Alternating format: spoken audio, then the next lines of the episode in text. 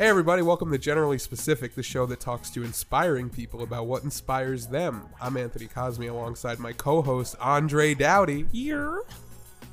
and we're here, huh? Yeah, yeah, we're here. We are here in the Wave Cave studio in Brooklyn. Yeah, Bushwick, stand up. we are sitting down. we are very much seated right now. Um, but yeah, Bushwick's in the building. We are in a Bushwick building. So that's the scenario. Um, we've got a guest as usual. Yeah. So uh, this guy, uh, Brooklyn producer by the way of Cape May, bureaucratic, has taken a laptop, an electric bass, and limitless inspiration to bring the world a plethora of electronically tinged beats.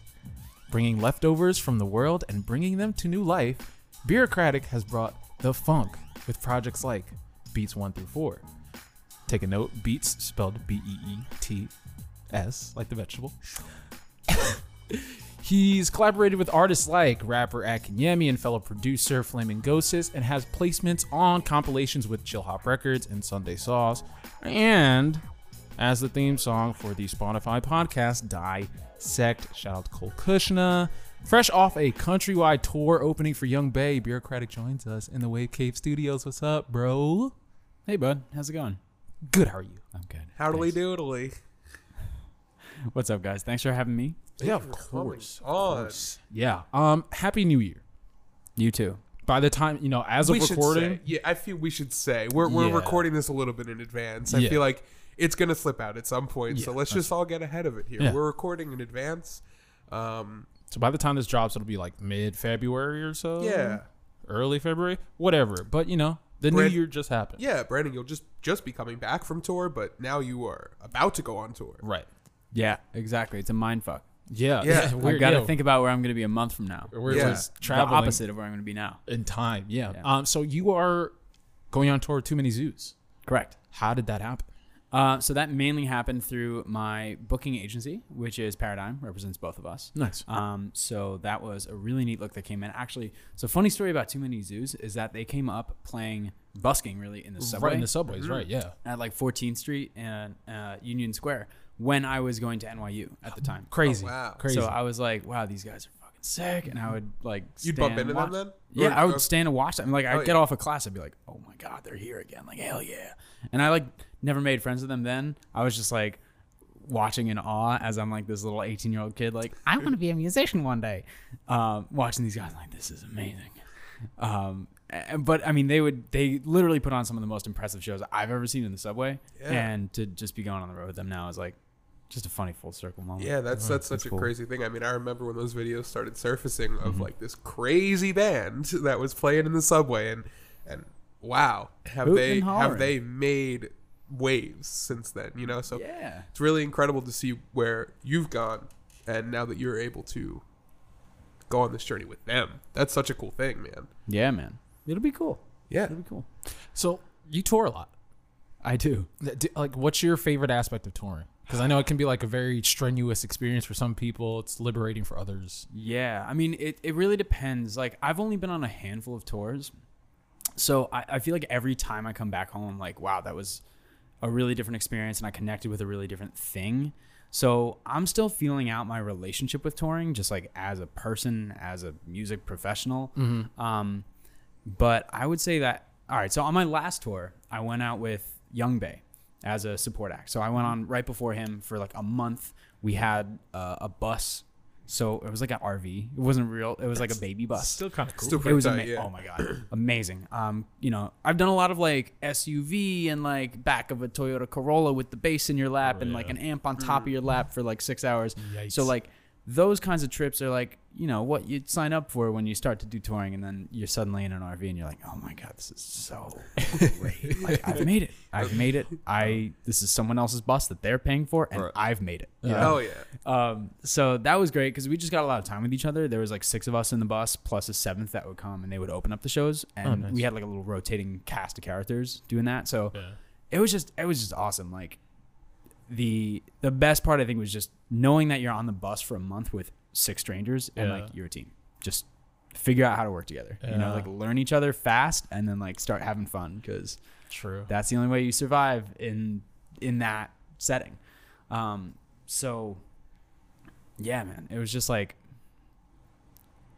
The other thing is like every every single experience is novel Right. when you're on tour, right? Right. Every single night you're in a different city.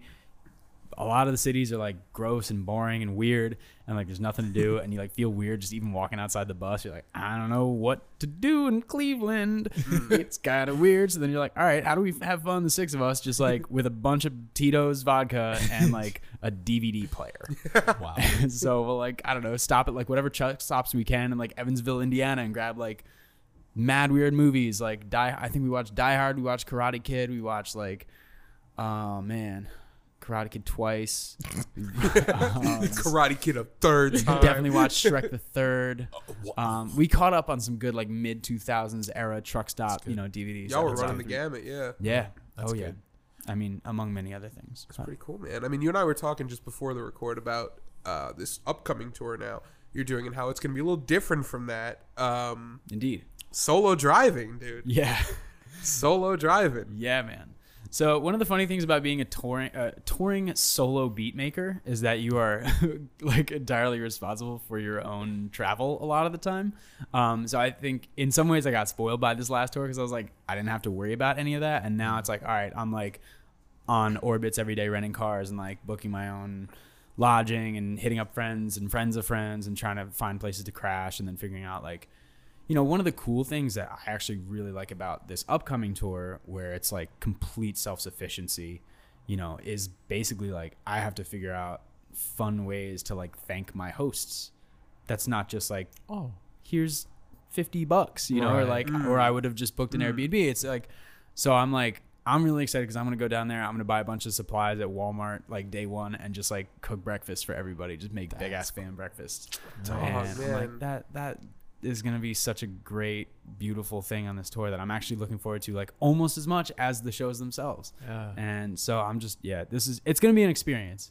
Being alone, hucking it like six hours a day sometimes from city to city, but like I'll learn a lot about myself. True. Yeah, it's a lot of time in the car by yourself. I Yeah. know it. I mean, I love a love a trip by myself. We're talking about that a little bit. It's You, just you gotta love a solo car ride for a long time. They're It's cool. yeah. They're cool. I, you know what? Talk to him, Sometimes. What do you think? I feel yeah, like there's hesitation here. I feel like you just need someone to bounce shit off of sometimes. Oh, well, that too. Yeah. Well, yeah. But most of the time, honestly, you're right though. I, you know, just you have podcasts. Podcasts, you know, Yeah. they're You your can listen to best friend. generally specific in the car. Just a, su- just a suggestion. Next time you go on tour alone, just yeah. throw it on the deck. Play the whole first season, which will probably get you through one Yeah. stop. You'll well, just- each podcast is 30 seconds long. And Right, uh. Yeah. So you're gonna have to play them over and over. right, right, right. I'm just imagining someone in the driver's seat of a car right now. That they're driving alone through like through like Blacksburg, Virginia, or whatever, and they're just like smiling. And this is like, oh my god, this is exactly what they were talking This about. This is We're me. doing. I'm doing it. This, is so- the, is the thing. How did Only they know? Five hours left on this drive. Damn, damn, What a moment.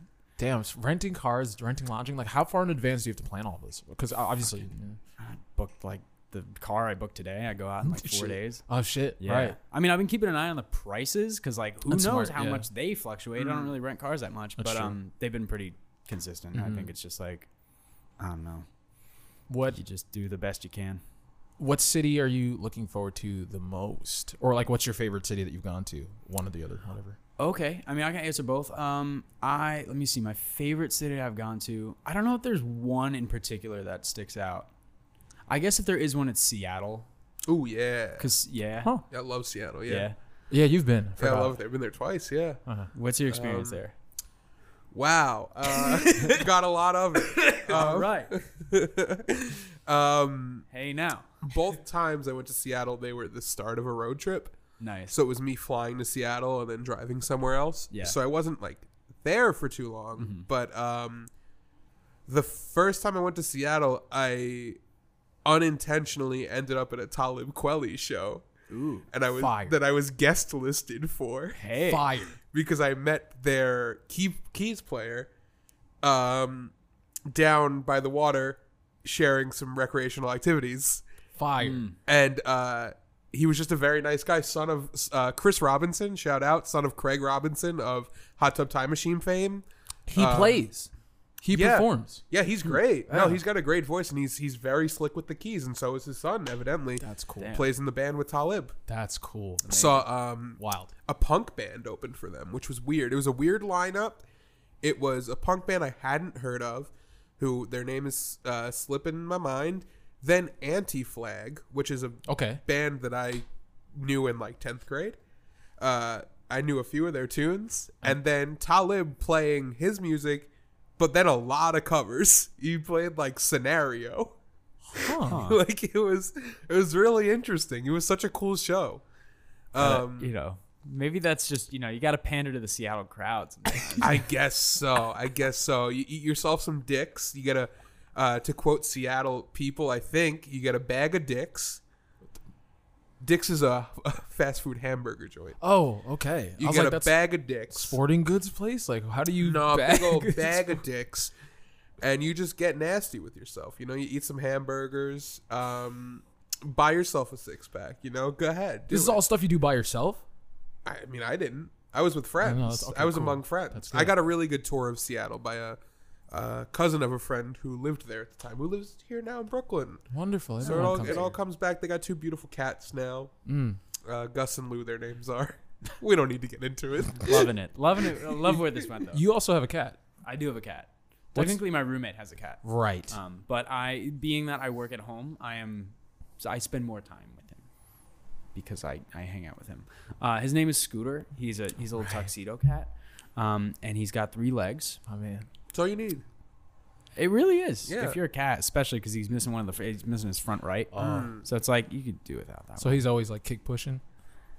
well, yeah. He I call it- skateboards a Yeah, lot. if he had, if he had, a, oh my god, that would be so funny. That's why I thought you called him Scooter. joke. Yeah, no, I, I wish. No, I mean he's called Scooter because he like just. I mean he was already called Scooter actually when he was rescued. Um, and we Oh. were just like, ah, that's uh, was rescued. Um, yeah, but you know, air quotes around that. But uh, he he was he was actually in a pretty dire situation. Like um, my roommate Jenny, her friend uh, ran social media for this cat sanctuary out in L.A. Oh, and was like, "Yo, this cat's really special. Someone who I'm friends with needs to go home with this cat." Mm. And Jenny saw this from New York and was like, "I'm going to LA on a business trip in a month. Hold on to him for me." wow. And to his credit, Josh, who was working at the sanctuary, was like, "Deal done, awesome." And so yeah, and then Jenny flew out there a month later and then like hung out with it every day while she was on the trip, and then came home with it, and then the rest is history. He's my dude. Oh man, Yeah. that's a that's a great story. It's a great little story. It's beautiful, and he's really he's really blossomed. I think in this New York apartment, I really find that he's um you know he's got about a fifty foot stretch of hallway that he can run down and get his exercise. True. And uh, and we're we're big on like giving him new toys Cool. Mm. because like he gets bored of a toy after like a month at most. Mm. That's. But you know we have like a small small box of toys that was given to us by a friend, so we're just kind of like. Just kind of throw a new one, you know. Is he bored? Okay, we'll give him like the green. We'll give him the green uh, octopus today, and then like this pickle that's supposedly filled with catnip, but he doesn't really Oh, react he to that. So Yeah. we'll see. Huh. He's more of a just a regular cucumber guy. yeah. Doesn't Yeah. like the pickle. Like Yeah, Yeah, yeah. yeah. Hates vinegar. That cat. Doesn't like seasoning at all. Keep, Yeah. keep it fresh. You know. Keep it raw. You gotta keep it. Yeah, yeah. Speaking of keeping it raw, if we're gonna have a bag of dicks, are you going uh, plant based or are you going regular? At Dick's. It's all beef, baby. Okay, so I um, think I don't know. I don't. I haven't been to Dick's in like three years. Do you think like they'd have a bag of dicks that's also plant based? I hope they would because I don't. I don't. You know, your boys got beef with beef now. I don't. I don't play with it, so I would have to hope that they have a plant based option. Otherwise, I'm out of luck. But Dick's is also the kind of place that their burger comes the way their burger comes. You Oh, know, so you can't okay. say I don't want mustard on this. They're thing. like, They're gonna throw it on Dick's there. nothing. No, Kanye wrote the song about about dicks. Oh. yeah, yeah. that was uh, the inspiration about it. Yeah, Huh. yeah. All right, I learn something new every day. Wow. You learn something new every day. Back to Seattle. Who knows? When you start a podcast, you just start to speak in true fact all the time, and no one can look it up. Bars. No, you have to take everyone's word for it. Yeah, of course. You're not gonna hit the. You listening at home. You're not gonna hit the pause button. You're not No, gonna you're not gonna this. stop and be You're not like, gonna go Google this. Stop Bag this of sweet, dicks. sweet content. No, yeah. You're in a car right now, driving solo. You're trapped. What are you gonna do? Hit Siri? Put down your phone. Put it down right now. Siri, You're driving. what's a bag of Beep, beep, dicks? What can I help you with today? Um, I had a real question for you. Finally. That's a what's those fake questions about dick? Some banter, baby. Ain't nothing wrong with it. Ain't nothing wrong with it. So, Uh, um, I'm pretty sure everyone's here for a serious talk. it's called generally specific, not three jokesters on a couch. uh, Ah, we they should mean change the same name. thing. Is it too yeah. late to change the name? Actually? no, no, we got, we got time. Welcome to three jokesters on a couch. yo, yo, yo, yo, yo. um, so I'm assuming this is kind of like a general fact at this point, or like a general understanding that as a musician, not all of your your income comes from album sales. I think that model is past its point. Or, yeah, Okay. I don't know that that's ever necessarily been the model. Right. Okay. So so I'm learning something new right now. But you know, there's touring, there's merch, Yes. there's uh, you know placement deals and things of that nature. You have a very specific uh, and quote unquote easy method to get your music out to people who are looking to spice up videos and other forms of media. Yes. Why did you decide to be so forward about it? Because you know, it, if you try to use anything on anything else, you know, there are takedown notices or whatever, and blah blah blah. And you Right. gotta go through that. So why you've been very upfront with it? Um, why is that? Well, so I think just to explain this a little bit further, give a little bit more context. When I was starting out making beats, I realized very soon afterwards, um, like I mean, maybe six months into releasing bullshit on SoundCloud. Shout that- out that- SoundCloud. yeah, shout out SoundCloud. also, shout out BuzzFeed for Boom. finding my music really early on, and they Wow, put me on. Um, and it was one of their senior video producers who was just like, "Yeah, I found your stuff on like a Creative Commons search," and I just put it in the background of like all these videos that racked up millions of views, and it was at the beginning of the like listicle phenomenon, you know, where it'd be like six things you can clean your room better with. And I was like, I like called my mom that day, like on the toilet. I was like, Mom, like, you don't even understand. I was like, I'm like 19 years old. I'm like, Mom, I think this is gonna be the first day of the rest of my life. you don't even. I watch this video. I'm a little embarrassed about it, but like, you gotta check it out. So, um, but basically, like, I was a little butthurt about it at first because like, I feel like I should be getting paid. Like, I feel like there's like something about this that like, I, there's this is getting like fucking orders of magnitude more views than anything else I've ever put out, and it's like you know, I kind of want something from it. But then I was like, all right, that's just like impatience here. Like, I just really, you know, I'm out here trying to like make it. And like, how can I be like reasonable about this? And it, it dawned on me that like people are making videos, people need good background music. And if you're an artist, like, it just behooves you to make shit as easy as possible for people to use. Like, once I figured out, it was like, okay, there's a legitimate market for this, and there's like thousands and thousands of people who are just like Googling stuff. I was like, okay, like make a website, make this mm. really easy, encourage people to use independent music, encourage people to share it, you know, be really upfront and reasonable, and just recognize that like not everyone's gonna want to pay, not everyone's gonna want to be like genuine, but a lot of people are, and a lot of people are like willing to support other creators, you know, because they're doing the same thing you are. Mm-hmm. So once that that kind of mentality dawned on me, I was like, oh shit, I just need to like email thousands and thousands of people and just like tell them about my music. If they want to use it, dope. If they don't want to, dope. Like it's all good. Mm. So that became sort of the underpinning of my whole business model that has carried me through. Nice. Yeah. I mean, that's really that's really interesting, and, and like something I wonder is like, it takes a a lot of confidence. I feel to just kind of put your stuff out there and get in touch with all these people. Do you think it was more of like a? I, I hesitate to say like like blind confidence. Or did were you at that point already knowing like I'm making something that's very valuable to I've got the mark. like I just I don't mean to say that in a in a way. I just want you know I don't know if that's coming off the right way. Yeah, no, I feel you. I mean, I think I think if you know me, you know that I'm like the last person who would ever be described be described, pardon me, as blindly confident. Yeah, Um, no, that's why I- I'm like, how did you, No. how did you just get this? yeah, what the fuck is going on, dude? Um, no, I think what it really was is like I just I. I, I don't even know what to tell you because like I'm a I'm a pretty shy person like I've I've never been that upfront like that good at selling myself but this is just one of those things where it's like look if you want to use it great if you don't great like it's just you know I just I found my angle and I found the perspective that I think worked with the audience that I was marketing to which was really just like YouTube creators Right, at the yeah. beginning of like I mean this was like when vlogging was like novel when it was like the first way that people were starting to get famous on YouTube and it was like holy shit um, there's like a ton of people who are seeing this at this higher level and they want to applic- like replicate it. And I was just hitting up the people who were doing it really well, and I was like, "Can you? Hey, can you like use my music?" Um, and like, yeah, I had a success rate of like one at one out of every twenty or something, which is honestly pretty good, all Yeah, things considered. great. I mean, I was I- just like, I can do that all day. I can email people all day. That's fucking easy. Yeah. Hmm. And and I got a lot of great relationships and made some great friends out of that. So like, mm. I mean, Shit. Yeah, man, I'll be deep in a YouTube hole and I'll look up and it's like some video of some Australian dudes dropping hammers on shit, and then I'm like, oh shit, that's Brandon's music. those fucking guys crack me up, They're so funny. dude. They're so ridiculous. Wait, Have- what is this? It's um, what is it called again? This is my deep cut. yeah. This is my Man, deep Brandon I'm, cut. I'm not gonna lie. It's been about. It's been probably a year since I've like gone down that rabbit hole. But I I want to say it's called um. How, it's like how impossible or something. Oh, I think I've seen something like this. I don't or want to if I've slander seen them it, because yeah. they're definitely gonna listen to it and be like, "What I was what's bureaucratic saying about our, our videos? the fuck is that guy doing? The fuck is he? Doing? What the fuck is he thinking?" yeah, crikey. Um, but yeah, no, it's um, it's just like a bunch of like dudes who are just bros and they just banter and spend 20 minutes dropping items from like 600 meter tall buildings. I've seen It's something like it. Yeah, I think Yeah. I might have crossed one. Yeah. one or two, Yeah. one or two of them.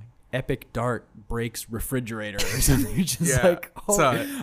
I, I don't know. I always see their their shit. I'm just like, yeah, that must be the most fun life in the fucking world. Are you kidding me? You just get to like hang out with your boys and drop shit on other shit and then like I- take videos of we it. take this marble and drop it at the highest building in Australia, we can break this fridge. It's so funny. It's the first. So I googled it. Uh, so I'm sorry. It's it's how ridiculous. How ridiculous! Yeah, Nice. The first thing that comes up is Anvil versus Fridge. Yep. That's Yeah. wild. Banger video, by the way. oh no, it's it's sick. I've seen it. It's incredible. I, I like when they they drop like a sledgehammer through bulletproof glass. Oh, that sounds dangerous. Yeah, the Peter Gabriel song though, Yeah. not the oh, okay. Yeah. they drop they drop MP3. right. Yeah, yeah, yeah. Um, so you you touched on something real fast. Um, your your general disposition as a human. Um, and I think this is something that all three of us have talked about and kind of relate to amongst each other. Uh, how do you, and this might open up a whole can of worms, but how do you kind of navigate being in in a position where you are in the spotlight with that kind of reservation? poorly.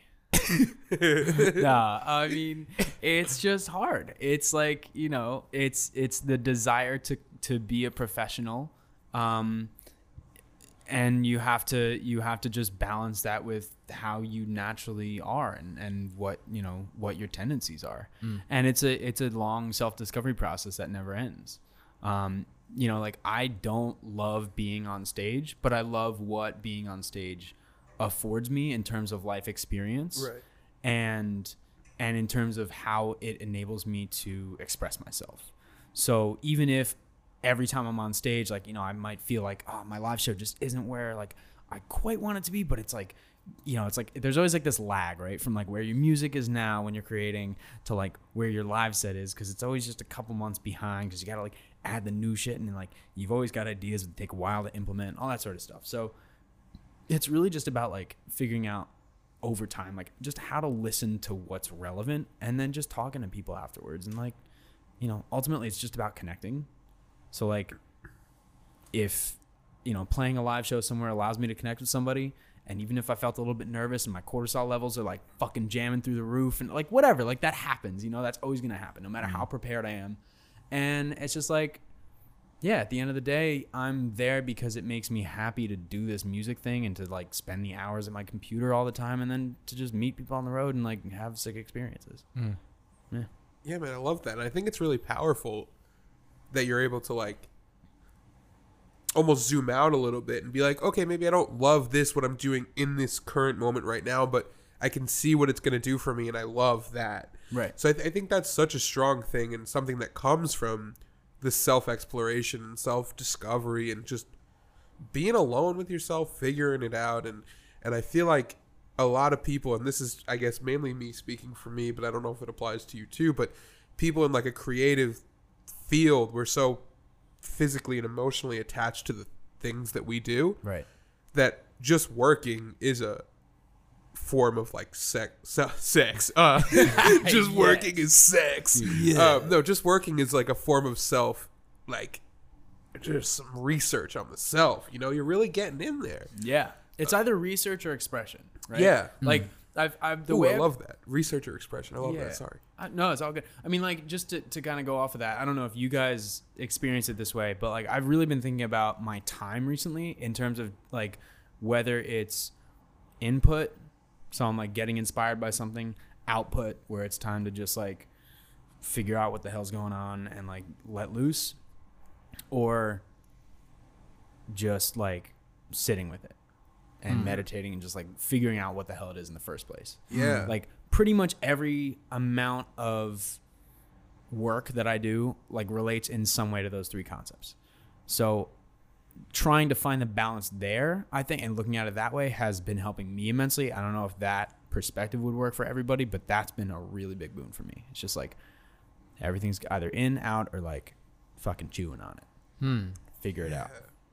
Yeah, it's it's it's weird for you to like articulate it because I feel like there are some people who like sit on things without realizing they're sitting on it. It's just like something all you're actively working on without realizing and then the things that they go do um may be a product of them sitting on it or it's just like happens all at once. Obviously the creative thing is all over the place so there's no way to measure it, but it's interesting to hear like kind of like a three-step process Yeah, a little bit. it's like yeah, and I and I know like kind of touching on where we'll go later with the Mm-hmm. show. Like you you, I guess are very present all the time, and you're considering all of that.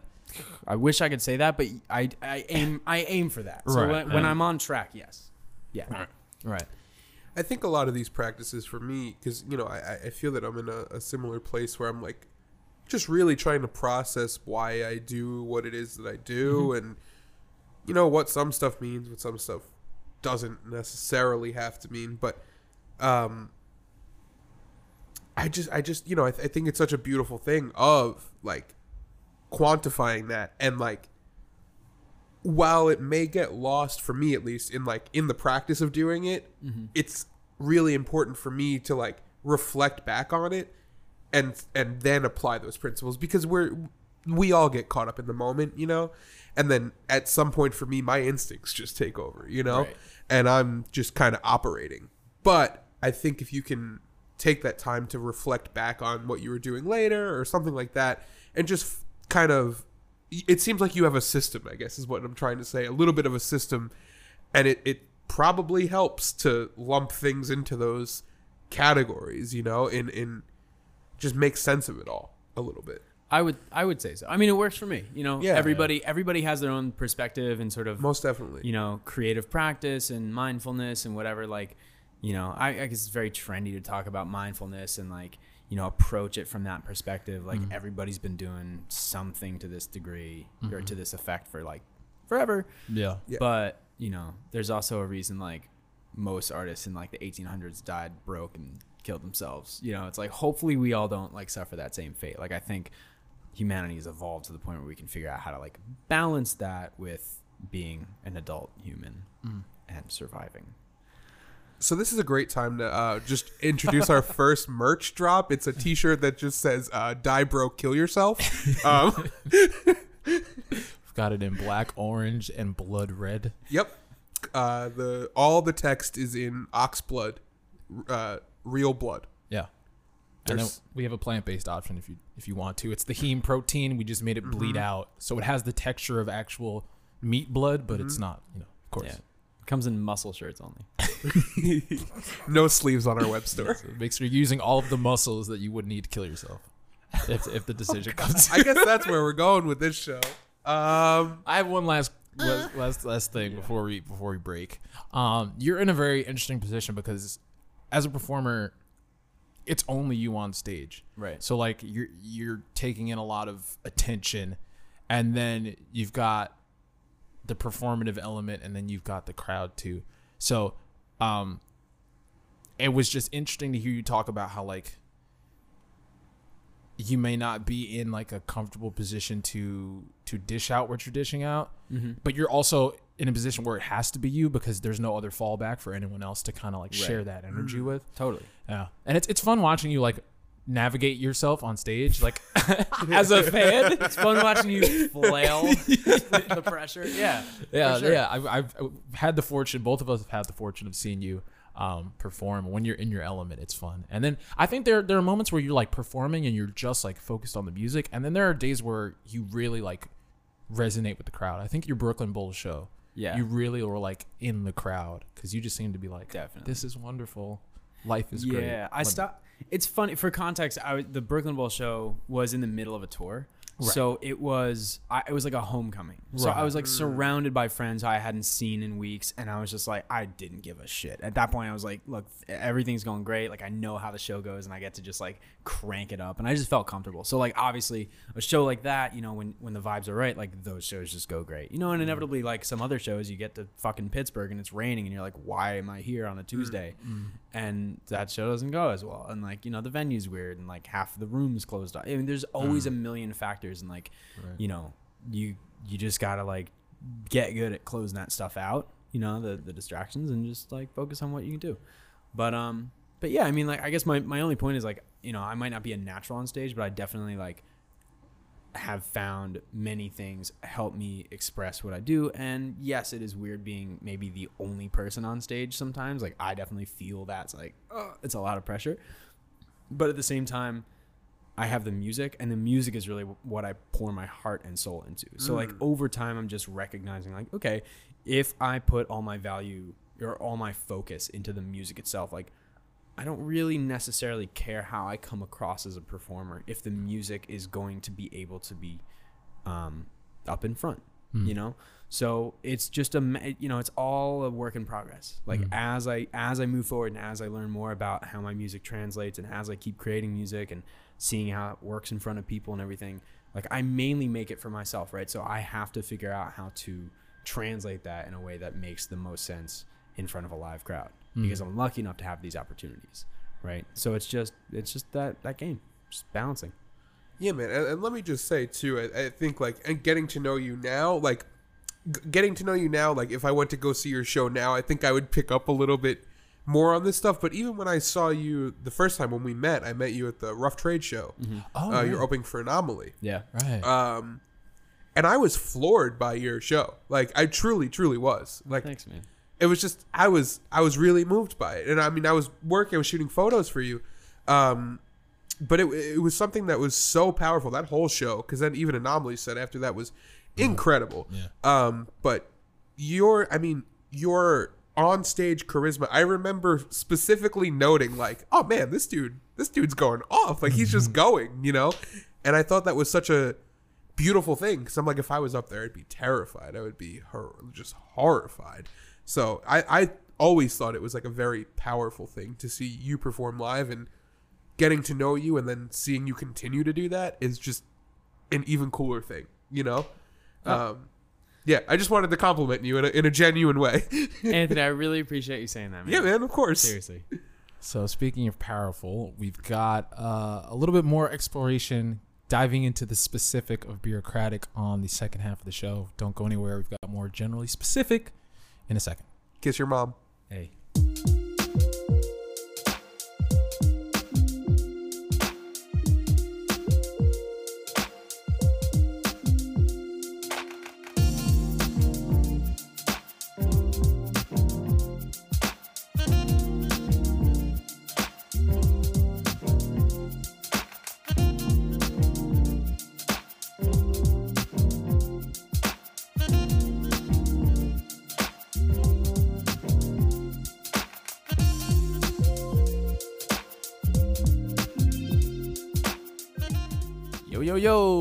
Andre again. Thanks for listening to another episode of Generally Specific. Here's some fun facts. This was the first episode of the podcast that we recorded in the Wave Cave studio. We were still in the process of acquiring the music that was done for us by Nothing New. Shout out to Nothing New. We did not have a Twitter. We did not have an Instagram at the time. We did not have any of our social media platforms built at that time, too. So it was a very exciting time. We just let this one rip, and you can see how comfortable and, and relaxed this episode is. Um, and then we took it from there. So again, thanks for listening. Specific side coming up in a second.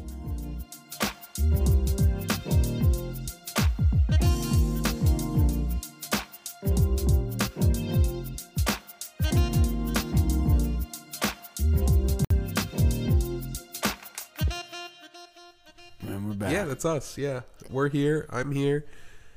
Brandon, we, me, we, me, All of it. Brandon, bureaucratic, Huey Lewis. How many people have fucked up your name?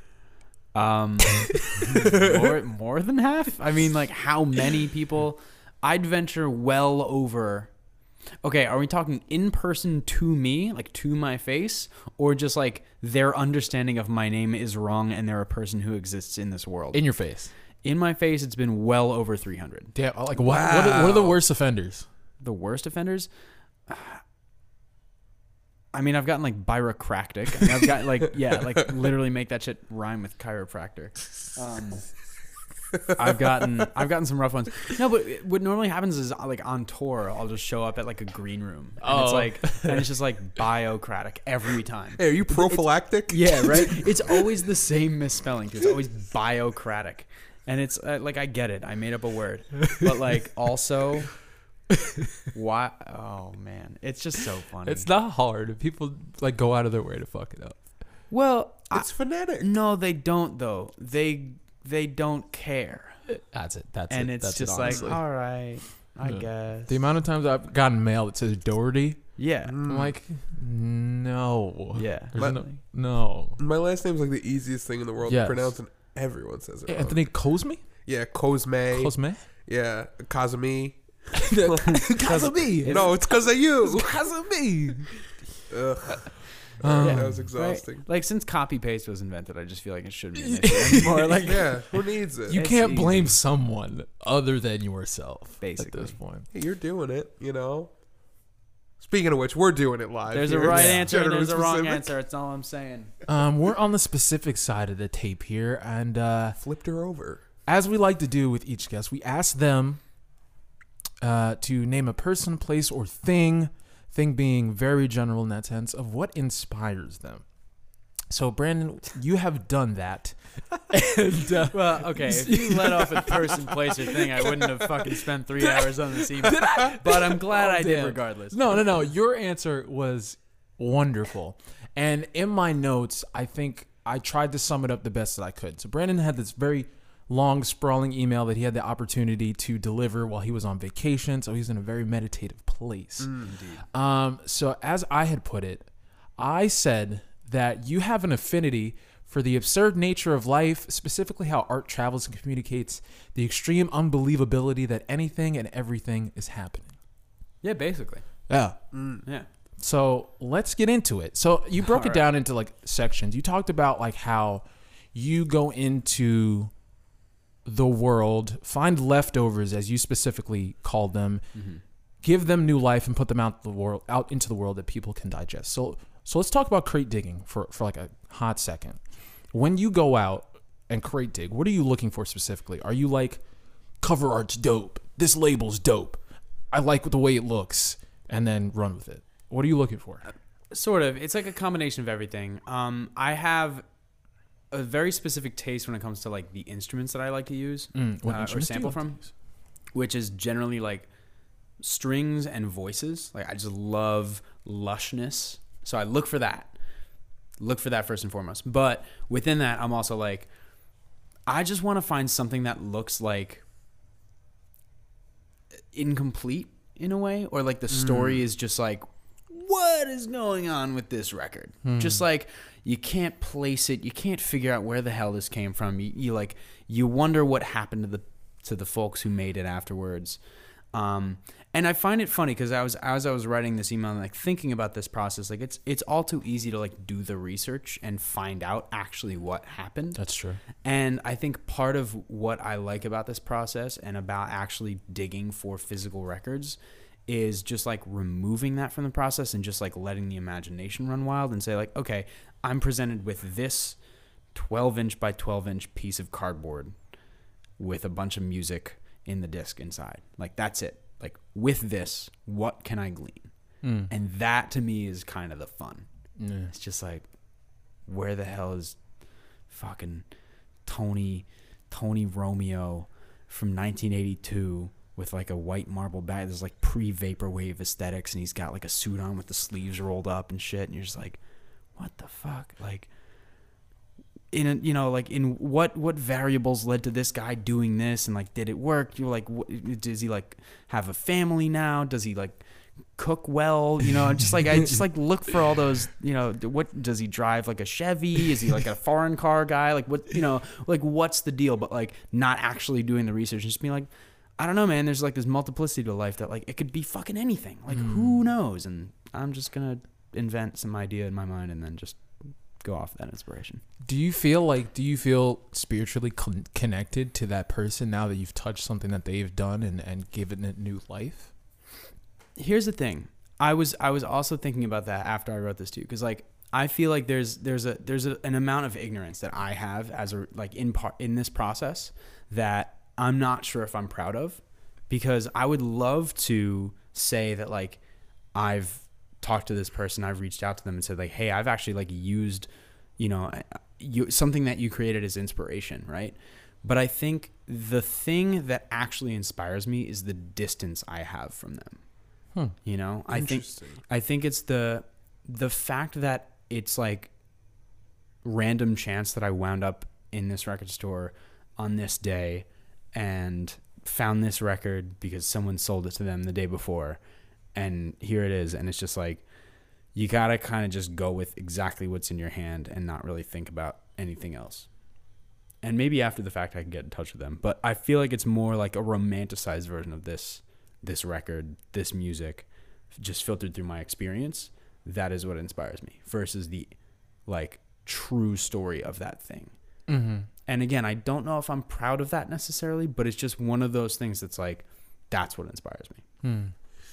Uh, romanticize was the word I was going to use for you know whatever. It, it, I think there's something really special about that, and I, I kind of understand your point of like you're not sure how to feel about that because Mhm. is someone's thing that they've put their time and, and effort and lots of it into right. it, and you know? money and like, who knows what they right exactly for it. and so now you're using that to make something that you want to make with it Right. and I think that that like running with it almost. You know like you, you get this little narrative brewing in your head. It really reminds me of like Dungeons and Dragons a little bit you know? Okay. How so? in, in like the character creation way. All right. where it's just you see like one thing that'll really set you off. Like a lot of the Dungeons and Dragons campaigns I've played like a dungeon master will be like okay this is the scenario you guys are in. This is the time you're living in. Make a character that lives here and I, I wonder if there's any of that through line in that do you find yourself like almost making up a character for these people Yeah. Not. because I, know you said that. I know that you said like the the your inspiration is almost the distance from it, and that you Mm-hmm. don't necessarily do the research to find out the factual, which I honestly would do the same thing. Yeah. I Um, mean, yeah. But I wonder if there is that level of like, oh, I'm gonna just kind of like run with this, and this is what I think this person would do given the facts and the information that I have to work with. That's definitely more along the lines of how I choose to Cool. operate. Yeah. Yeah. I mean, I, I think that's like because I I feel limited by, you know, by learning the realities necessarily of like, well, it's not that the, not that I wouldn't necessarily be inspired by learning someone's actual condition and like what they went through to make this record and Right. and what they did and why and like of course, you know those very humanistic details but like i think just through the lens of like i don't know i was like really into absurd comedy too when i started doing we're, like we're not gonna touch on that. We're gonna touch on for that. sure we Uh, get there. We do go there. Definitely. We do go there. so there there is like there's a degree to which it's just like it's fun to spin off of this shit. Yeah, like it's just enjoyable as hell to just be like what the fuck am i looking at right now? And be like i gotta take this home and like make something funny out of it. Uh, because it's just it's just goofy. Like especially when you flip a record too, you just turn something that could be like really like charming and like nice and easy. Like especially like easy listening. Like I love that shit because it's just so easy to just be like nope, and you know, and like when you do that, you're just saying like aha, like it's just a goof. I don't know. Like so that that's really where it came from. It's like knowing that I could flip that into something that would just completely like not remove the charm of the original, but just contextualize it in a way that's just like, whoa, okay, yeah, this is this is just a fucking goof. Can I ask you about some of the titles of your songs too? Definitely. Like, I mean, Bob Ross goes to Hollywood is just like a, a funny name, and I'm sure you have a, a, story behind it. But it, you know, Bob Ross is a real person. Like, Mm-hmm. Who is Tony, and why is he having a belated breakfast? Like, who is Disco Dan? Are these people based off the records? Or are these just like characters? They're just characters that exist in the universe that is that title. Okay. Like, I mean, Bob Ross is obviously a human being. Yes. And the reason I named that track Bob Ross Goes to Hollywood is because it just reminded me of the Bob Ross theme song from PBS show and That's like fair. and just that kind of like smooth jazz like like acoustic guitar with like a ton of reverb on it stuff. I mean so it's like i will admit it is a coarse reading of, of that. Like i'm not gonna admit that i'm like you know doing a deep dive but like that was kind of the point. It was just mm. like this is kind of like a just a goofy approximation of what this is and what it feels like to me. Mm. And that in some sense to me like legitimized the beat in my own head as to like the thing that it represents. Because i mean it's just like it's a fucking two minute beat of like sounds you know? It's not here to stand for too much. I'm not making a grandiose artistic statement. It's just like all right what are these like what do these sounds represent to me? And usually it's just like a character. Nice. Yeah. And I like that, and I really like the layer of like your personality coming through, so to speak. You know, because we are kind of a group of people that'll get together and just kind of goof around a little bit. Where it's some some uh, some adults that know how to really just goof off. yeah you know we let loose once in a while Just you know, a good couple, couple brews who needs you know kick couple back of, couple of jokes. talk about sports Yeah, you know how we do it. Um, no, I just think that's that's an interesting layer um, to hear you speak about in your music. Is like a layer of almost comedy. Yeah of oh this is funny you know and i think a lot of the music that resonates with me personally has that an element of that Uh, like a layer of self awareness. i'm struggling so, oh, sorry sorry sorry Are you good? You want to talk about? are you i okay? just, i want to bring up the smiths so bad dude? Any chance All he right, could get? get it out Yeah, Get go it- ahead. What do you got to say? What do you got to say? well i think morrissey's really funny and uh, uh not like not like current Morrissey's super problematic, but like if you think like if you think like "Girlfriend in a Coma" is a serious song, Right. I'm like what the fuck? But right like, Like, I know, I know, up. it's serious. if you take that know? shit serious you're fucked up Yeah, it, it's it's like there's got to be a goof in it somewhere, you know. Well, Um, yeah. I mean, I you know some art, yeah. Some, some, some, some, 'cause, Uh, yeah. You know, I'm not also reading Elliott Smith the same way, no, you and shouldn't. and there are some. Yeah, that dude was fucking funny. yeah, um, My No, dude. Rest in peace. Yes. yeah. The trumpet is drunk. It's a Rose Parade reference. Either or, baby. You got me. Yep. Not I. I can't necessarily join you on that one, My but dude just lifted his shirt to show us what look. the yeah. who? The business. There you go. Uh, the business. You just showed us the bit. Wow. Out of context doesn't sound great. It's an audio medium, Andre. Yeah. They don't know what the business is. It's an imaginative medium though. And for the record, he's not wearing pants, so he lifted his shirt, and the business is just business is just staring right back at us. Business is out, baby. You know. Oh man! So in, in your email, you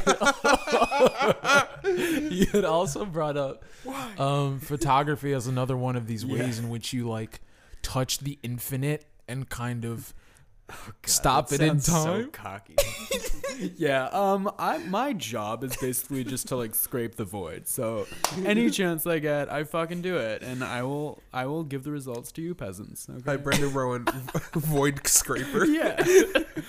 yeah, I don't know. Um, Um, yeah. What's up? What's up? What's your photography, man? Photography. I don't know. I was depressed and bored, so I would go outside and I would take photos of shit that I thought was as depressing as boring as I was. Wow. No, and for real though. Fire, fire. I mean, a little bit. So when I was when I was really into photography as like a creative outlet, I was living in Cape May, New Jersey, which is um, a town maybe like two hours away from where I actually grew up. So I like went there and spent summers there while I was in college in New York. Now I split my time, work from like four to midnight or so in a restaurant every night. And my days were off so that I could work on music and like try to be as inspired as possible. Of course, I'm living in a town that's like a resort. It's like the Hamptons of Philadelphia. There's not really any culture that like happens there, so to speak. So it's like just kind of boring. And when you're like dying to get back to New York where all your creative friends are, you know, throughout the rest of the year, you get to like steep in music and like that's your thing. And then all of a sudden you're like, I'm at the beach and I've got you good? Yeah. No. Yeah. Okay. I'm cool. Um, and like I'm at the beach and like there's nothing to do except work, which is great, but like it's not stimulating in any way. It's just like a good way to make money. Um, yeah, it was just like I need to go around town and like find things that echo the spirit that I feel right now, which is just like being a little bit out of place, being a little bit sort of feeling forgotten, feeling a little bit like, you know, what's the story that's not being told? So I would just hop on my bike. I I loved getting on my bike because it really removes the barrier that you feel like when you're in a vehicle driving around. Mm. You are not as connected with your environment. When you're on a bike, you're going slower. You're able to notice things a lot more. It's a very meditative experience. So I would make it a point every summer of in the mornings, like super early in the morning.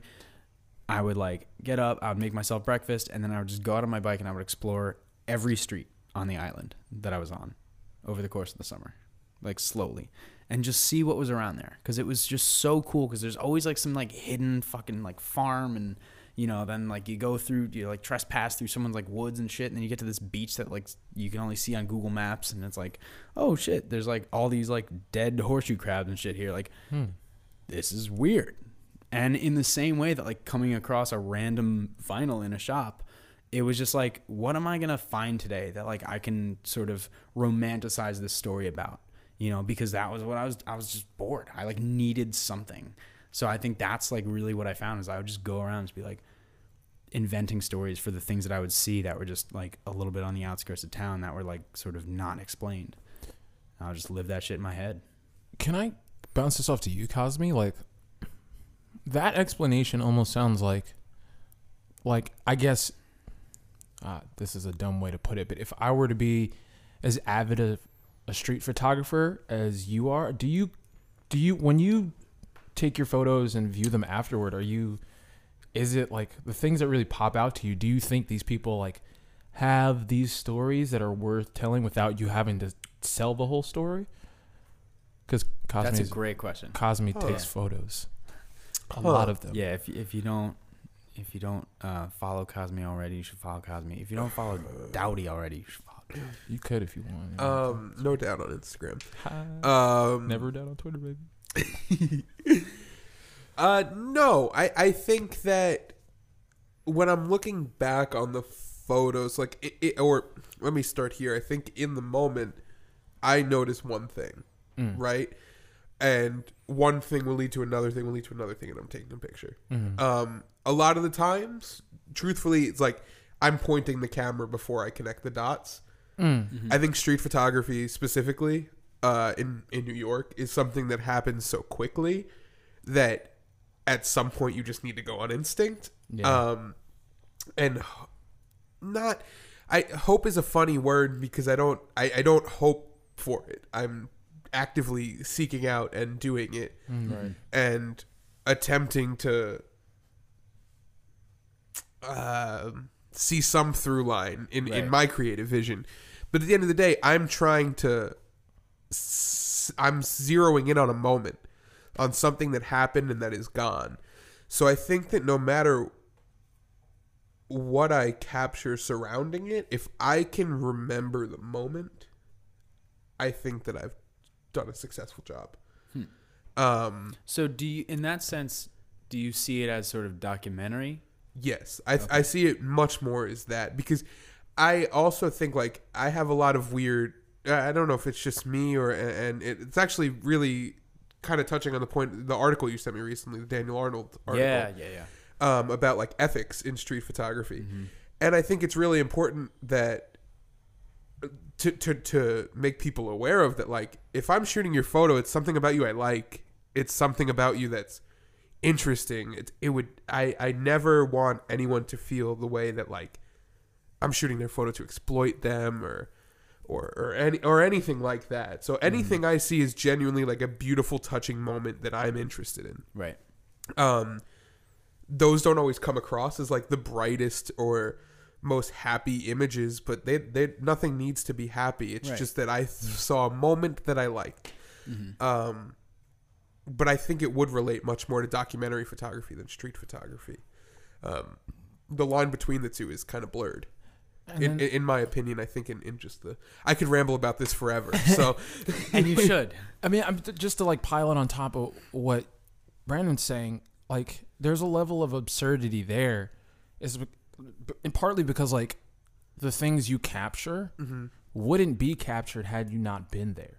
yeah, of So course. part of part of that like As, holy shit, this is real now is because you decided to get up that day Right. and say, hey, I'm gonna go out. and you happen to be on that block at Right. a particular time and you happen to have that moment in front of your eyes filtered through your taste of what you think is Right. an exceptional enough moment to then document like all that shit is random at It the end of the day It you is, know? and um, I mean that really ties into to to your email. Um, and, and I think maybe one last thing before we get off off the subject of street photography that I'd also want to kind of just uh, loop on in there. Um, I think there's also a sense of humor that should come through, uh, for me at least. yeah Um, yeah. it, it, it's just if you could throw your personality at something and show who you are without speaking mm-hmm. and express yourself through a different medium, then that's a powerful thing. And that humor is not only funny, but humor is powerful as well. Mm. So, not to derail your beautiful segue, because that Nah. was such a nice segue. it was so good.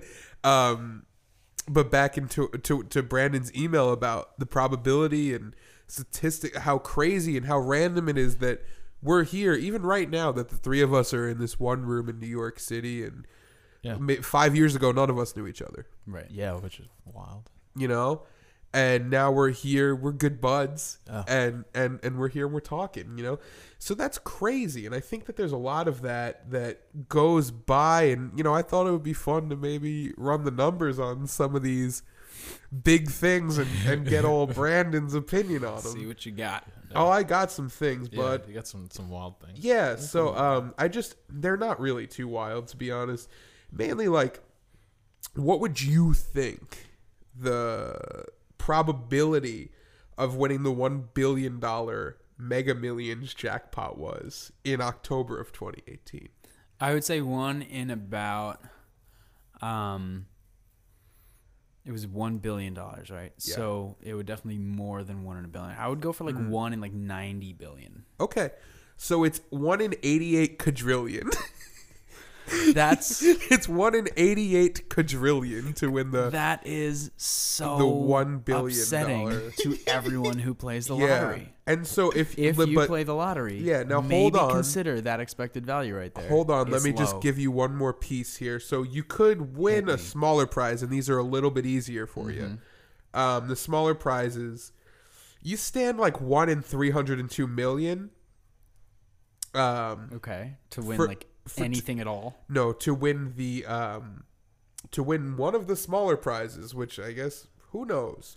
Whatever But- the number is. Six dollars, yeah, to win a dollar. Uh, Yeah. The the the not um, enough to even get me back to the gas station no. to fucking redeem it. The three hundred and forty-five million dollar Powerball stood in at one in two hundred and ninety-two million. oh wow, Yeah, um, Jesus Christ. it's insane. I, I mean, I'm just like dumbfounded by that amount of people. Like, shit, it's just blowing my head right now, and I've read this already. So, so he, he dropped one in here about bowling a perfect game, and I recently, as like a as an exercise for my students, I'll show my students a video about like breaking down the the seven ten split. Yeah. It's a very well done video by Wired. So they'll like break down like the rules of bowling, like how professionals go about it, how like science and tech are trying to figure out how to break the, the 710. It's wild. No matter what you do, the 710 split is luck. You have to have enough force to bounce one of the pins across the lane Right. to hit the other one, and that's dependent upon the backing of the the the lane itself. Because some lanes have a rubber, um, Rubber baby bubby bumper. yes, Yeah. and so the the pin will get absorbed into that, and it won't ricochet off. And the other the older setters, I believe, have a hard back. So that being here nor there, um, here's what he sent. He said, even with the chances, the odds of a professional player bowling a perfect game is 460 to 1, while those of a casual player stand at 11,500 to 1. Wow. That's pretty impressively uh, possible Uh, for a casual player. higher than winning the lotto. Well, uh, not surprising, but 11,500 to 1. So you're telling me you only got to go to the bowling alley 11,500 times How many? How to many years is average that? one perfect game? How many years is that? Let's. Depends how much time you have. If you go hands. every day, once a day, how many years will it take you to win a perfect game? So how many years are in 11,500 That's days? what we're about to find out. So how many how many times do you think you guys have been bowling? I would say mine is under hundred. You'd have to Oh, go. definitely. I would say it's like within like around like two dozen. You'd have to Go every day for 30 31 and a half years. 31 and a half years. Well, over I've been going every day, so I am just I don't know, like six or yeah, six years off. All right. Okay, so but you got- be factor there. this in. You go every day. You're not just playing one game. Oh, You get at least two shit. in while you have the lane. Shit, shit, true. yeah. Right? So cut that down to 15 and a quarter years. Mm. Now Okay, we're talking. okay. Now we're talking Okay. doable, dude. So 11. Now we're talking. That's 15 and a quarter years of playing every day to still be a casual player by the end. At this, I'm still a casual bowler. But now, Uh, at what point do you become a professional bowler? I mean, I guess when you make money off when of you decide, yeah, it doesn't just happen by accident. But does You then the probability decide to just switch? Because then you only got to play 400 something games. I I think yeah. I Two think we're looking at years? I think if you're going playing at least two games a day and going for 15 years, I think then it's two, two, two years. Uh, 15, Andre, I don't that know. doesn't check I out. at. Dog, you. the math. up. Wow. Okay. I fucked it up. Oh, you know, fuck it, fuck it. We'll move on. I, ha- I have one more little fun fact Yeah, that, great. that I thought would be fun. So, how um, cracking open a big old egg with two yolks in that thing, huh? Pretty rare. Pretty rare. Never done it myself. Me neither. But if you crack one every day, so you crack one egg every day, you are likely to get a yolk once every three years. That's not bad. A double yolk. Yeah. Yeah. But because the universe is like completely random, wow, wacky. Um, you can also end up with one carton, a full carton of, double yolk eggs, like one British man did back in 2016. Get out of town. So I pulled that article for that. Um, Can you send me that article? I'll make a beat out of his interview. egg beat, um, double yolks. double yolk. Um, so the New odds for single that, drops noon. The odds for a full carton, 12 eggs, double yolks, that's 24 eggs. Right. I mean, Wait. tw 24 yolks. We're talking, we're talking 12 eggs, 24 yolks. That is one in a thousand trillion. Okay. You have a better chance. That's that's a quadrillion. No, you have a better chance of getting that carton than you do. Oh, no, no, excuse me. $345 million on the Mega You have a better Millions. chance of bowling a perfect game than you do getting a full carton of double yolk eggs than you do of winning the lottery. you could probably Well, no, the, the Yeah. lottery's the least probable, Right. but the lower prize is more probable. Oh, right. True. true, Yeah. Right. Right. So it's in between. Because then you're in the you're in the millions at that point. I think it's like 200 something million. Right. Right. Right. Right. So now that we all have fried brains, let's talk about Humor. life. Psych. um, Can't wait. Let's talk about philosophies. Let's talk about getting deep, baby. Well, so here's here's talk- the thing. Let's talk about Getting deep. deep. Yeah, let's talk. So how deep do you guys want to get? This is us talking about how getting deep. how deep do you guys normally get? How deep is your love? I hate myself. Okay, so I gotta go home. That one didn't land. No, it didn't as land at all. No, I- it to. I The mean, studio audience fine. didn't laugh. I high fived like one dude in the audience who thought it was funny. There's We could this thing add an called air horn. you know. You had brought up earlier absurd humor, Yes. And in being in close proximity to you, we've learned that you are a fan of of Tim and Eric, mm-hmm. of the Reggie Watts, Mm-hmm. of the people of that ilk, the Adult Swim brand of extremely absurd humor. Mm-hmm. How does that humor translate into your like everyday philosophy? Like why does it work for you actually? Let's go there. Why does that humor work? Um, man, I haven't thought about this enough recently. I mean, it's been admittedly it's been a few years since I like really went down the absurd humor rabbit hole, especially with like Tim and Eric and those, and and the Eric Andres. and- um, but fuck, I mean, it's basically like.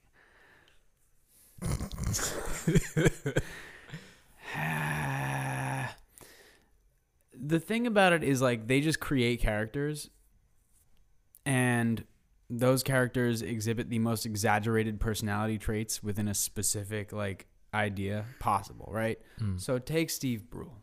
Oh my man. Probably like a deeply problematic personality.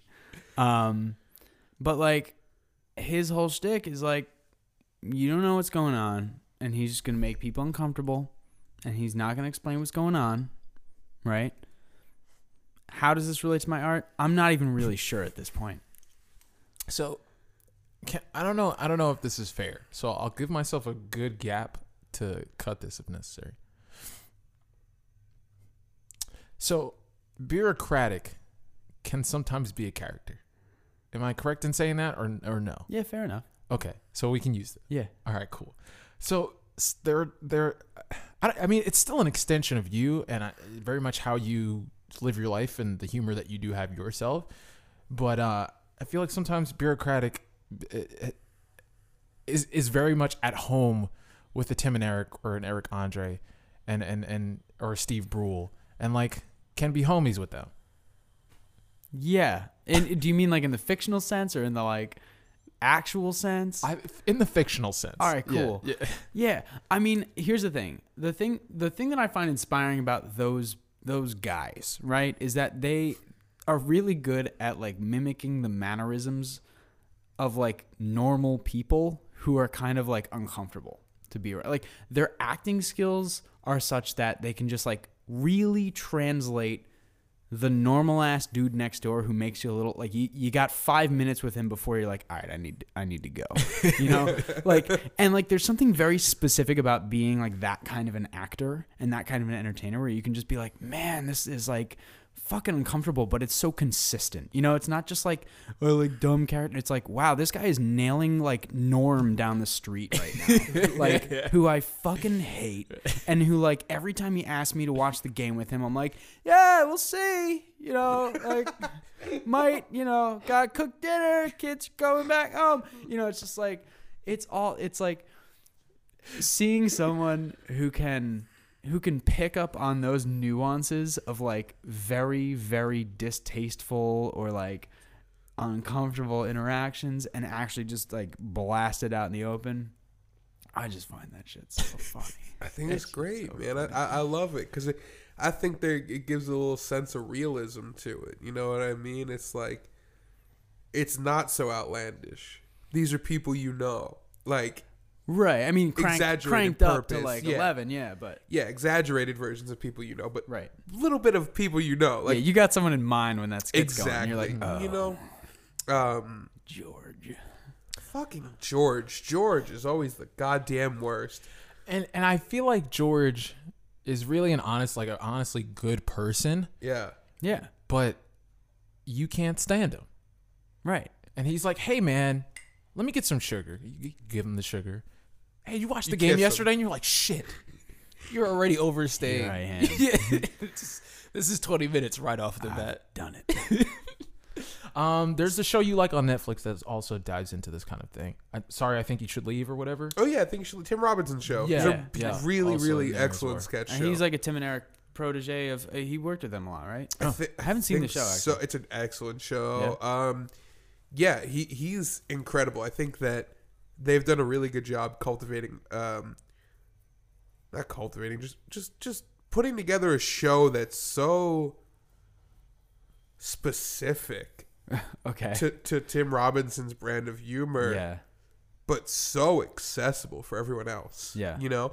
Like I wouldn't have thought that I give a shit about a skit where someone doesn't wipe their ass. yeah. like and, oh, and it's maybe one of my favorite actually no.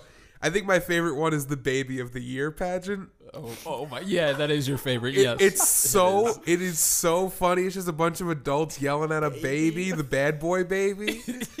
Fuck you, Harley Jarvis. You, I hope you oh, fucking die, Harley Jarvis. the fucking host is like, get, get him the fuck out of here. Just leave. Oh my god. So, But- go ahead. Go No, ahead. I, ahead. I just Alright, I I'm just think that that yeah, you, you got it's so easily watchable too. It's like 17 minutes an Oh, episode. great. yeah, they're short. They're short. Um, Perfect for my fucking bullshit attention span. Hey man, It's we're all getting them, dude. We need that micro content, that sweet sweet piece. Um, Everything's a drug. yeah, my love is a drug. Kesha. Kesha Yo, said get that. the fuck out. Leave. Where'd you pull that one from? The dark place. I Prom. like Kesha. You guys don't like Kesha? No, I like She's Kesha. whatever. Yeah, I don't like her music. I like her as a person. And Cool. was like, Same. figure, yeah. Same. Yeah. yeah. I like that. Before I leave, brush my teeth with a bottle of Jack. Jack. Yeah, it's pretty good. So let me, Classic. let me bounce this off. Oh eight, We oh can seven, get oh out of there. We can Yeah. get out of there.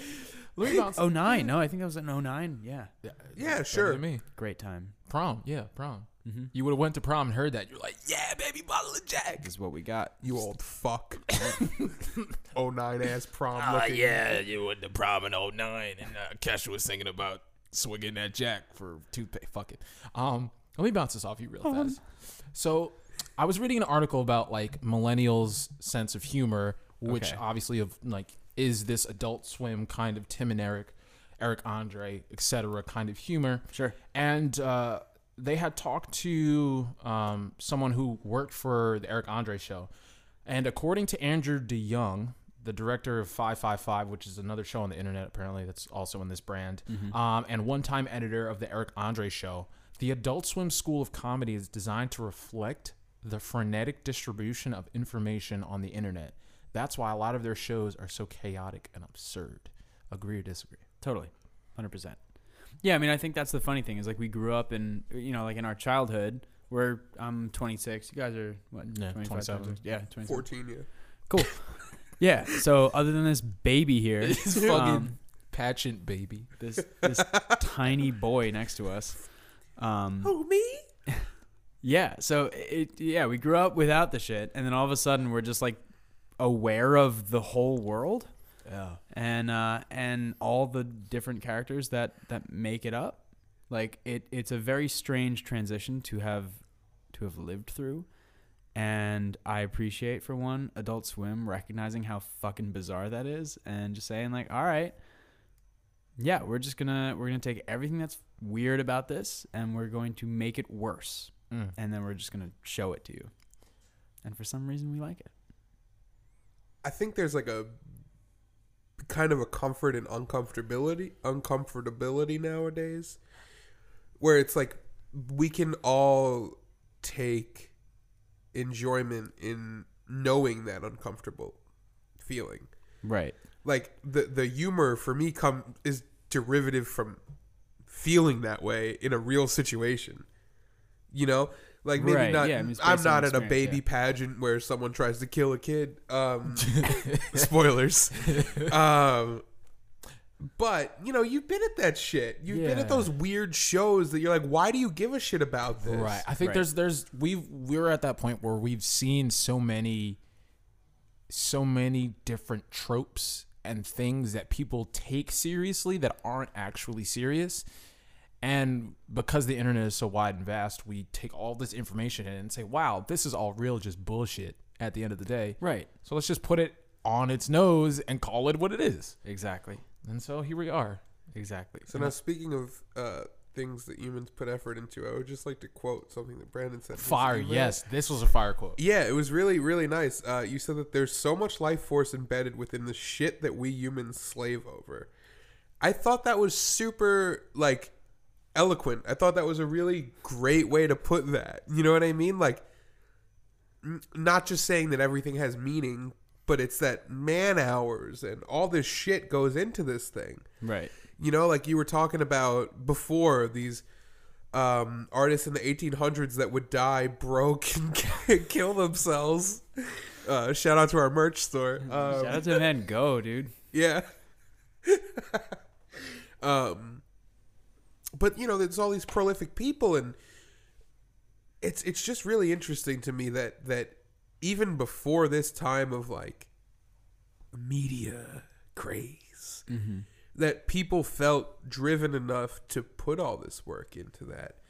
Do you think that in another time, and this is real heady now, I guess, but you know, it's the end of the it's the end of the podcast ish time, so we're we're getting there. Do you think in another era you would have found the same life path? Do you think that you're a product of the boom of media? Because I, I I've I struggle with that a lot. I'm like, would I be doing this if I wasn't living in 29 2020? Yup, I fucked it up too. New decade, no. gang. I've been there. Um. Yeah. I mean, I I don't feel like I would. In was the was the question over? Yeah, yeah, that was good. Okay. Yeah. Yeah. I just thought I hit the mic. Yeah. oh. So I went, Oh. "Eh," you know? Um, yeah, no, I, I would I would say probably definitely not in the same way. Right, yeah. Um, but I would I would be expressing myself somehow. You got You know? You got Yeah, exactly. And it, it, it just, uh, it's something I think about genuinely a lot Mm-hmm. of just like how, how did these people bef- genuinely like before the age of where you could Google something even be like, oh no, this is what I want to make and this is what I want to do. Right. And I think that the people that thrive are people that have these original ideas like people before them haven't had, right? Mm-hmm. Um, and it, it, it's just so interesting that that level of expression can resonate on such a big level. And then now, obviously, it's it's it's it's playing through a speaker, uh, a f- megaphone. You know what I mean? Right. And I mean, I'm kind of losing my uh, my zhuzh a little bit here. Your judge is that a queer eye reference? It wasn't. It was more of like just a Yiddish thing. I see. But shouts to Queer Eye Yeah. in a major way. So I mean, generally specific. You know, we're talking here. Um, we're about to wrap things up here. We're just wondering. I mean, I guess what are what's something you think people should be up on right now Something that people or just something you're interested in lately? Doesn't have to be anything too crazy. Just something something for the for the folks at home to give a goog to, if you will. Now that we have that technology. All right, type this into your your Omni bars up in Chrome. Uh, Bill Burr's got a podcast he puts out twice a week, All right. and um, it's literally just him talking for like an hour and just kind of ranting. And I have found it to be one of the most refreshing things I've come across in a long time. He'll just talk about whatever. He'll turn a twenty minute story like he'll he'll talk about taking a, a helicopter pilot's exam and he'll he'll spin it into a 20 minute story and I'll just be laughing my ass off the entire time. It's very entertaining, very funny, and very real. I, I highly recommend. It's called the Monday Morning Podcast, even though he puts it out on Monday and also Thursday. God bless him. Nice. Andre, is there anything you've been into lately you want to let the good people know about? Um, it's most likely music. I have not been up on my podcast game lately. Musically, let me let me come come back to me. Sure. I mean, I have one ready to Yeah, go. go ahead, fire it up. Cause Um, I'm drawing blanks right now. I'm gonna go ahead. And, Smiths. yeah, the, the Smiths. I love the Smiths. I don't know if anyone has heard of the Smiths. Uh, Morrissey. Uh, no, just kidding. Uh, You guys know about that. He's the greatest man to ever live. Oh, shut the um, fuck up. no, I'm gonna I'm gonna put everyone onto a comedy record. I think you guys should check out "The Buck Starts Here" by Sean Jordan. Huh. Uh, he's out of L.A. He's uh, originally from Sioux Falls, South Dakota fame. He's one of the hosts of the All Fantasy Everything podcast. Oh, you're a big fan of that. I'm a big fan It's of it's that. cool. It's Yeah. a cool. It's, a- it's a really good podcast, and um, his his album's great, and you can stream it on Spotify. Uh, yeah, it's called "The Buck Starts Here," and it's really good. Um, musically, uh, this happened today as of the recording, but um, there's this station, web station, radio, web radio station called Worldwide FM, and if you haven't listened to it, I'd like wholeheartedly recommend you listen to something from it, whether it's Gilles Peterson, like the OG, like the crate digger of crate diggers. He's the man. Um, whether it's listening to their label Brownswood, because they've got so many good acts coming from the UK, especially in the jazz realm. And if not, like I'm a big fan of Erica McCoy's. Um, I think she goes Worldwide Daily. Like her program, at least attunes to my ears the most, and it's like reflective of my taste. So, um, I would just recommend listening to Worldwide FM because they were they took over like four hours at the Lot Radio out in Brooklyn. So yeah, I was upset because I wanted to come in, but I couldn't make it. So like, Yeah. like Lefto, who's a, like I love Lefto. Lefto is one of the reasons I started DJing. Um, Yeah. So Lefto, Erica McCoy, Jazz, Jazz Peterson, um, and another woman whose name I can't remember. Um, but they were all at the Lot Radio and like playing all good shit. So like, if you haven't had the opportunity, listen to Worldwide FM in some capacity. Dope. Great. I mean, and yeah, I think I think that'll do it for us on this episode here, right? Yeah. Thank you, anything else we want to cover? Um, yeah, I mean, follow Brandon on on all social media. Are you cross platform at Birocratic? Pretty much. Okay, Yeah, that's uh, Birocratic. at B I R O C R A T I C That's correct. on cross platform. You can job. follow me at Anthony Cosme on everything. Anthony Cosme. I'm not gonna spell it. You can follow Andre Doughty on most things at at No Doubt. At Twitter, he is at Never a Doubt. Yeah. Yeah. Uh, doubt is spelled D O U G H T. it's a play off my last name. Doughty. Yes, that is me. Um, generally specific, we'll most likely have an Instagram, so follow that as well. Yeah, go ahead. We have to make it still, but it's gonna be uh, hopefully at generally specific pod. yes. Uh, Find out if they've made good on this claim by Googling. Please go ahead and Google us. Google Um, the Instagram. look out for more of these. I think we should have a few more coming out. yeah, yeah, we'll be um Fridays, Fridays. Yeah, we're dropping on you at Fridays, and uh, we're, I'm not talking about TGIF, baby. Aren't you now? All right, generally specific, baby. Kiss your mom. Bye.